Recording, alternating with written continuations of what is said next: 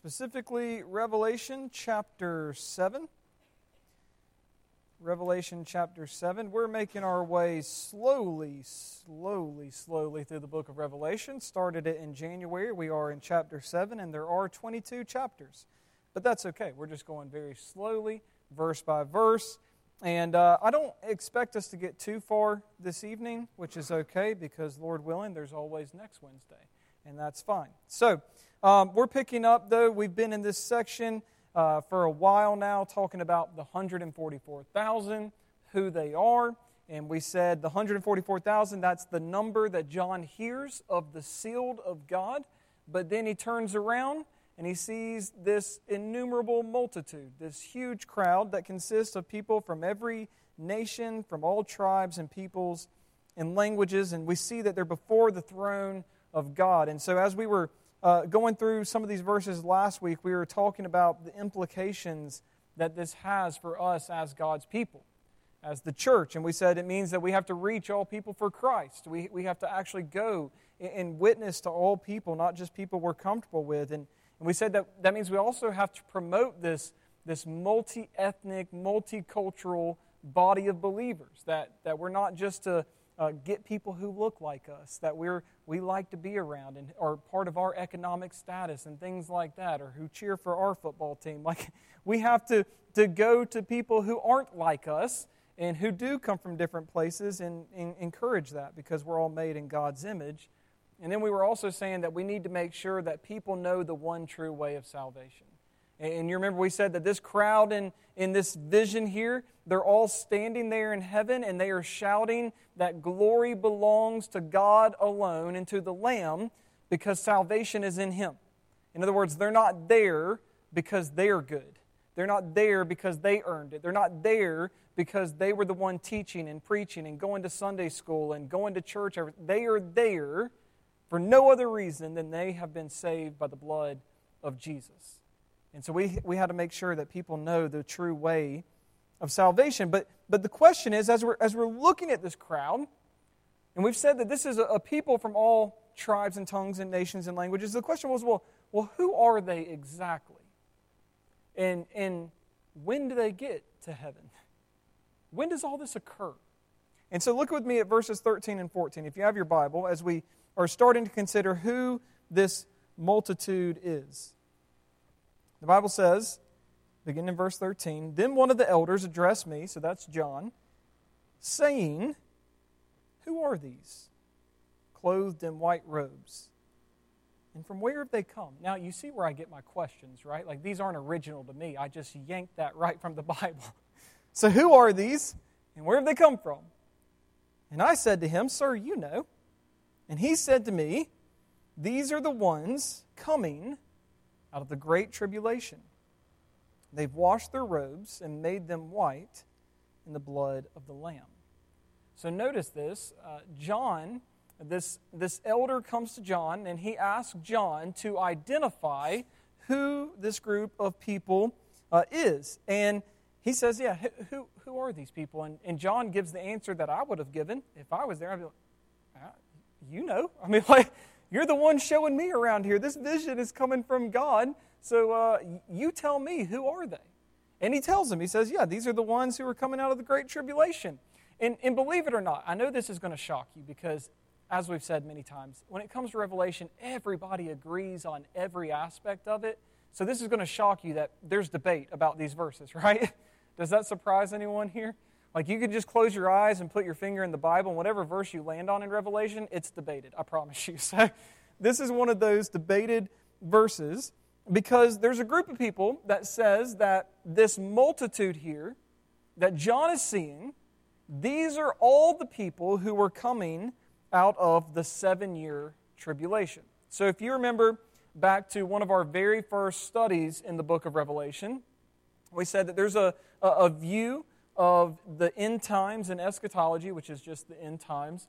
Uh, and it's a viable view. Many uh, people hold this, they've held it throughout church history. It's a, a view that is based on the Bible. Uh, it's not one that I hold to, but I'm not saying that it's wrong. It's just I don't personally hold to it. But they would say that what's going to happen is Christ is going to return, you remember this, part way uh, to the earth. So he's, uh, I'm not an artist, but That's, that's close enough to a cloud, right? So he's going to descend basically to the clouds. And what does he do? This is the rapture in their view. And so he calls people up to the clouds to meet him in the sky.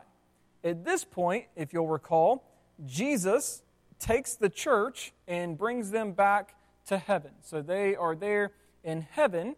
But what happens on earth at that point? Do you remember? In this view. That's right. So, in this view, what happens here on earth is you have this time period of the seven year tribulation. And this is a time when no Christians are on the earth at all. Why? Easy question. They're in heaven, right? And so the seven year tribulation is happening in, at this point uh, in this view. And there are no Christians on earth, but this view would say that during the seven year tribulation, there are going to be 144,000 Jewish people saved. Okay? So the 144,000 that we've already talked about, they would say that they are uh, 144,000 Jewish people who are saved during the time of the tribulation. Um, I think they would say, most likely, since there aren't Christians there proclaiming the gospel, uh, probably through the supernatural work of the Holy Spirit, most likely. I would imagine through Bibles left here on earth, uh, through the reading of the Bible, New Testament in particular, Holy Spirit working. I think that would be the only way that I can imagine someone coming to faith during that time, since there aren't evangelists and preachers and things like that. So they come to faith, but then they become witnesses, and then they begin to proclaim the gospel to people who are here on earth during the seven year tribulation. Okay? We following this? So, no Christians, but there are Jewish people. 144,000 are saved. Then they become witnesses. And here's, here's where they tie this all together. The witnesses end up with proclaiming the gospel to so many people that you end up with an innumerable multitude. Okay? So they would say in Revelation 7, the 144,000 are all Jews who are saved during the seven year tribulation, and that this innumerable multitude that is saved here are all those who are brought to faith by the Jewish evangelists during this time. So, what do we think about that?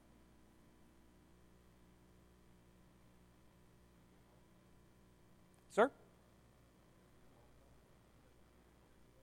Yeah, yeah, that's for sure.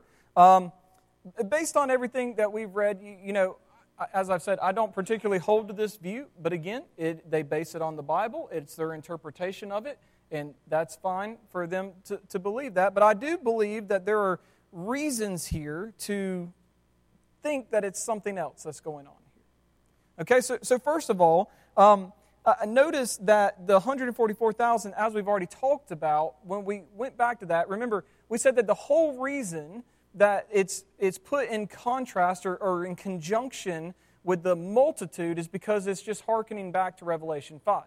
The, the elder tells John about a lion of the tribe of Judah who's going to open the seals. That's what he hears. But when he turns around, what does he see? Do you remember? A lamb that's standing as though it's slain. So he hears about a lion, but he sees a lamb. Same thing is happening here. He hears about 144,000 that are sealed. You can see that back in verse 4. But when he turns around, he sees an innumerable multitude. And, and, we don't have time to go back through everything in verse 5 through 8 about all the tribes and everything. If you're interested in that, it is on our website, so you can go and, watch that. But the list itself indicates that it's not to be taken literally here. But, but also, notice that uh, the, the multitude, it comes from every tribe and tongue and nation and language.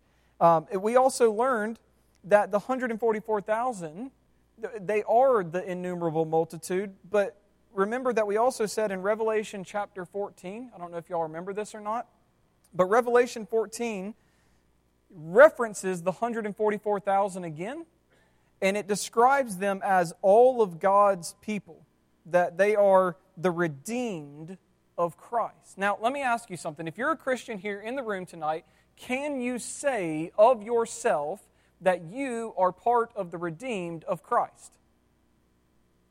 Yes, absolutely. 100 If you are washed by the blood, if you've been redeemed by Jesus, then absolutely, praise God, you are part of the redeemed of Christ. So when the Bible says something about the redeemed of Christ, guess what? It applies to you. And it says the 144,000 are the redeemed of Christ, not part of the redeemed of Christ, not some of the redeemed of Christ, but the redeemed of Christ, which means you are part of that group. It's all of God's sealed people from both covenants, Old Covenant and New Covenant. And it's not just the, the Jewish people who were saved during uh, this, this seven year tribulation, um, which again, you won't find that in the book of Revelation at all. You have to go back to Daniel uh, chapter 9, and then you have to interpret D- Daniel's 70s sevens in a very particular way to even end up with that in the first place. And we have a video on that on the website too. But, but third, and most importantly, this is something that should really tip us off. This word tribulation, okay? We're going to get down to the heart of this. It's a word church people like, right? Come on, we can admit it. It's one of our words, okay? We have all these church words that we throw around. You know, we talk about justification and salvation, glorification. And if someone in the church says tribulation, what do we immediately think of? Yeah, the end times, right? The end times, a seven year tribulation, stuff like that, okay? Now, if we're going to have a thought process like that, and we're going to form a belief system like that, then it should be based on how Scripture talks about the tribulation, correct? It should be how Scripture uses it, right? So, if, again, I've said this many times, if you're going to believe something as a Christian, it has to come from the Bible. And if you're going to believe something from the Bible, it should be in accordance with how the Bible teaches it, not how you want the Bible to teach it, which is a problem we run into in the church. That's not this sermon, but I could preach that one. Just read Romans 1, okay? Anywho, you go back to tribulation. Now, I want you to notice something every single instance. You can write this down if you want to, or you can just write the references in a second. Every single instance of the word tribulation that has occurred so far in the book of Revelation is present tense or the very immediate future. In other words, there is no single place in Revelation that talks about some future, far off tribulation. You will not find it. For instance, let's just go through them together. The very first chapter of Revelation, chapter 1, verse 9. I, John, your brother and partner in what, church? In the tribulation. So when John was writing this, because God told him to write down the vision that he was giving him, when John was writing this, did he believe that he was going through a tribulation right then? Yes, he was. And he referred to it as the tribulation, not just some tribulation or a tribulation. He said, Your brother and partner in the tribulation. Uh, notice this too in Revelation chapter 2, verses 9 through 10. This is Jesus speaking to one of the churches. He says, I know your what? Your tribulation. So he's writing to this church, and that church is presently experiencing tribulation right then in that moment. And then he talks about how they are going to have tribulation for 10 days. So a near future tribulation that's going to only last 10 days. And then Revelation 2 22 this is Jesus talking about what he's going to do to Jezebel. He says, I'm going to throw her onto a sick bed, and those who commit adultery with her I will throw into great tribulation unless they repent of her work. So, so notice this. These are all the references to tribulation so far in the book of Revelation, and every single one of them are present tense or in the immediate future. And I know what you could be thinking. You could be thinking, well, Pastor, we're just in chapter 7. And those are early days for a book that's got 22 chapters. So surely, surely there is some other place in Revelation that is going to talk about a future tribulation, this, this great coming seven year tribulation that we talk about so much in the church, that we, that we hold to and form this doctrine. But here's a fun fact for you. The verse that we're in now, Revelation 7:14, is the very last occurrence of the word tribulation in the entire Bible. You will not find it anywhere else in the Bible. It doesn't occur again later. So there is in Revelation, as you continue, there is no mention of a later tribulation, a further tribulation, a coming seven year tribulation. Every instance is present tribulation. And so people have asked me, actually, someone asked me this recently at Jordan School. Jordan let me uh, teach for him last week. And uh, as I was teaching, the, at the end of class, some of the kids got to ask a, a question or two. And one of the kids said, uh, When is the tribulation? I said, What do you mean by that? She goes, What do you mean? What do you mean by that? She's like, The tribulation. I'm like, I, I don't know what you mean. She's like, The, the seven year tribulation. Uh, when does that happen? And I'm like, I don't know. Find it in the Bible. You tell me. And she's like, Well, where's the seven year tribulation occur in the Bible? I'm like, I don't know. You're going to have to find it and tell me. And she said, Can you not just give me an answer? When is the tribulation and what's it going to be like? And I'm like, Well, the tribulation started when Jesus ascended back to heaven. When he ascended back to heaven, that's when all the bad stuff started happening. I mean, bad stuff was going on before then, but it got even worse for the church after Jesus ascended, right? I mean, if you want to just read a little bit of church history, go see what the first and second centuries were like for Christians. Look how they hunted them down. I've told you before what Nero did to them and Domitian did to them. I mean, Nero used to get Christians, put them on a stake, put them with oil, and then light them on fire to use as street lamps at night. Would you say that they were going through tribulation? Yes, absolutely. So it's not like, oh, everything's just good and dandy and fine, and then one day there's going to be this seven year tribulation where everything all of a sudden just gets bad. That is not the biblical picture at all. Instead, the Bible portrays this tribulation as kind of being more like this, right? I would say this is a, a better biblical understanding of the tribulation.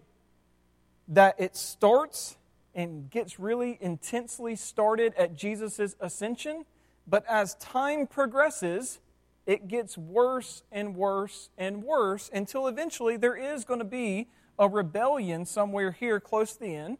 The Bible tells us about a man of lawlessness who's going to come. You can read about that in Second Thessalonians chapter 2. We know about the Antichrist and the beast and things like that. And the Bible says Jesus is going to return and he's going to defeat them and it's going to be real quick. I mean, you read Second Thessalonians chapter 2 and Paul's just starting to describe this man of lawlessness and how bad he is in this rebellion. And it's like Jesus returns, and you're like, okay, what's Jesus going to do? And the Bible's like, and he opens his mouth and defeats him. You're like, okay, that was easy. I guess he wasn't that bad after all, you know? But it's this intensification that as time progresses, as we get closer to the time of Christ's return, you do see an intensification of tribulation. You see an intensification of persecution. You see an intensification of martyrdom, which is why, as many martyrs as we had here in the first and second centuries, over here in the 20th century, there were more Christian martyrs than in the previous 18 centuries combined. So, so you can't look at something like what's happened in the 20th century to Christians and say, yeah, that's not the tribulation. That's pretty easy. In no way, shape, or form. It is entirely biblical to say that it is part of the tribulation, but it's part of the, the latter part, the intensification. And here's the thing you think it's bad now. Just think about as time goes on, how much worse it's going to get. I mean, have we not, even in the past five years, seen an intensification of tribulation and persecution for Christians here on earth? I mean, look at what they're doing, especially with the shutdowns that happen. I mean, you, you read about states that are literally refusing to, well, j- just one state, and y'all can guess which one it is, that are refusing to publish Christian books. I mean, they will not distribute them or publish them anymore you read about Christian ethics that are just going down the drain. You've got a, a, person who goes into a Christian school, has a manifesto to literally hunt down Christians and kill them in cold blood, and the media says nothing about it, at least in terms of Christians. They don't care about the Christians. It's, it's for this other community that the shooter was a part of. They get the sympathy, they get all the, the attention. The Christians get murdered. So, so you see this intensification. This is what is happening as time goes on. And it's going to continue to happen, and it's going to continue to get worse until Jesus returns. Now, does that mean it's going to be all bad? No. We still see a lot of good in our world, too, right? We've got medical advancements. We've got advancements in science and things like that, our, our interconnectivity, our, our communication, all that kind of stuff. We, we do see great things. So it's not all doom and gloom, but it's like the parable of the wheat and the weeds, right? Both are going to grow until the end. There's going to be a lot of good, there's going to be a whole lot of bad, and both are going to grow until the end, and then Jesus is going to return, and he's going to make all things right. Which is literally the whole point of the book of Revelation. It's like, hey, yes, things are bad. They are going to get worse. But Jesus is coming back, and then things will be great. So look forward to that and say, Come, Lord Jesus, come quickly. So, so we're looking at this and we're saying, okay, well, who are these people? They are the ones who have come out of the Great Tribulation and, and we, we're learning it's not some future seven year period, but it, it's this ongoing time in human history. It's, it's all these people who are coming out of this time after Jesus' ascension. And what's interesting is in your Bibles, I think it says uh, the ones coming out of the Great Tribulation. Do y'all have anything different than that in verse uh, 14? Anyone have anything different than the ones coming out of the Great Tribulation?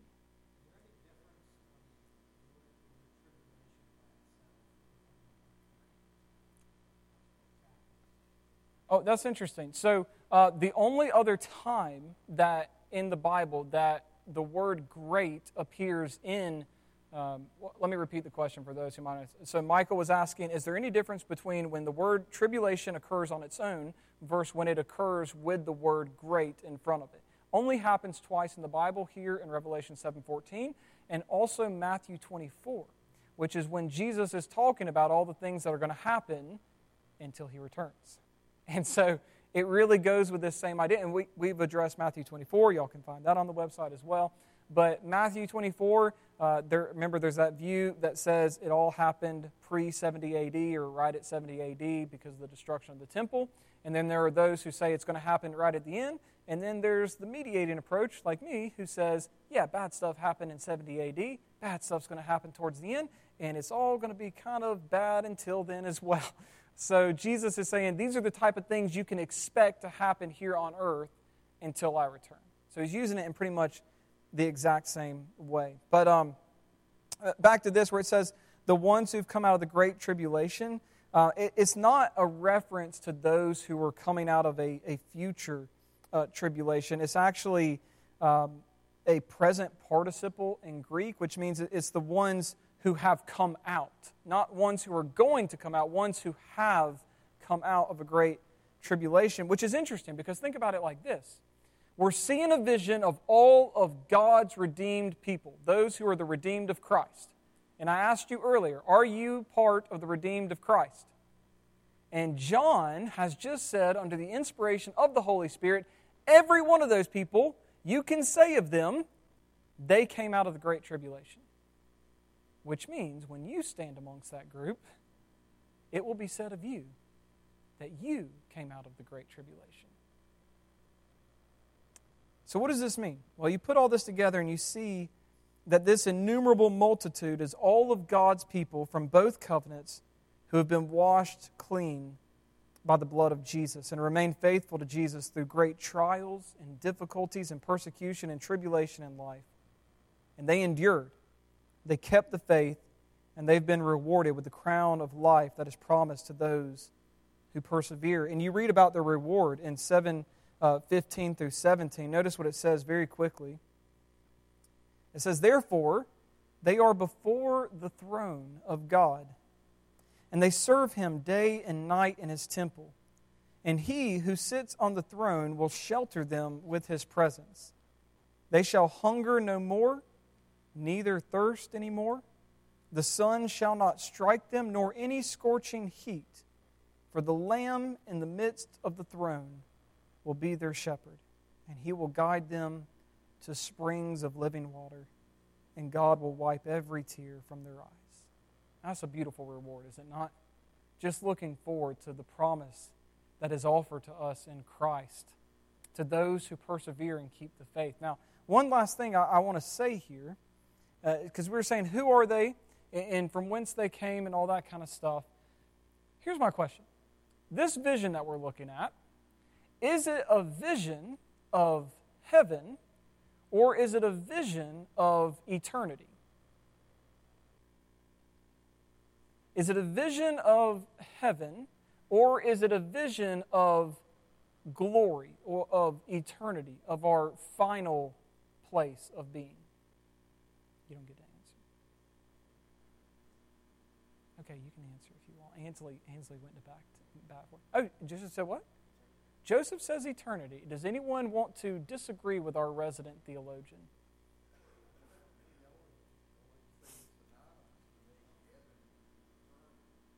Oh, those are fun, interesting questions. Good podcast questions. Emily, get on that, okay?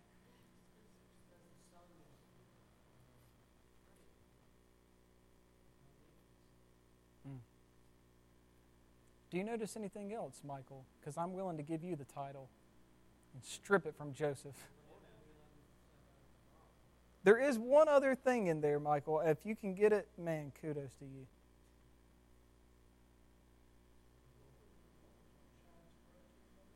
That's right. Yep. So you, we got one with Michael right now. Anybody else notice there's one other hint in there? Does Joseph see it now?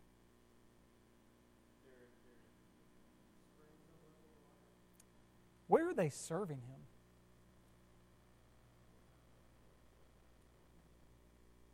But what does it say about eternity? The New Jerusalem.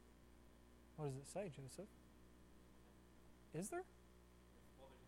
there is no temple. Yes. So, this is a vision of heaven, meaning this is a vision of all Christians who die before Jesus returns, and they get to be with Jesus until he returns. And the reason we know that, rather than it being a vision of eternity in the New Jerusalem here on earth as it descends down, two clues, as Michael pointed out, as we had uh, agreement with. First of all, there's a sun, but in eternity, in the New Jerusalem, there's no need of a sun because Jesus is there and the glory of the Lord shines. But also, it says here that these people are serving him day and night in his temple. But Mazan, Revelation 21 22 says, and I saw no temple in the city, for its temple is the Lord God, and the Almighty, and the Lamb. So, is there any significance to this? Maybe not. But I bring it up to help us be careful readers of God's Word. Don't just read over the passages, don't just read over the words, pay attention to them. Because if you had noticed these two clues, you could have noticed that this group does not include every single Christian who ever was and whoever will be, but specifically those who die before Jesus' return and await his return with him in heaven, and then he's going to bring them back with him when he comes back to earth and gets his kingdom to present back to the Father. So, again, it's just paying attention to the details. I do have some other things to say, but we will have to save that for next week. So, thank you all for being with us here. The whole point is remain faithful to Jesus. Those who persevere to the end will be with the Lamb, and they will receive the reward. Michael Stevenson,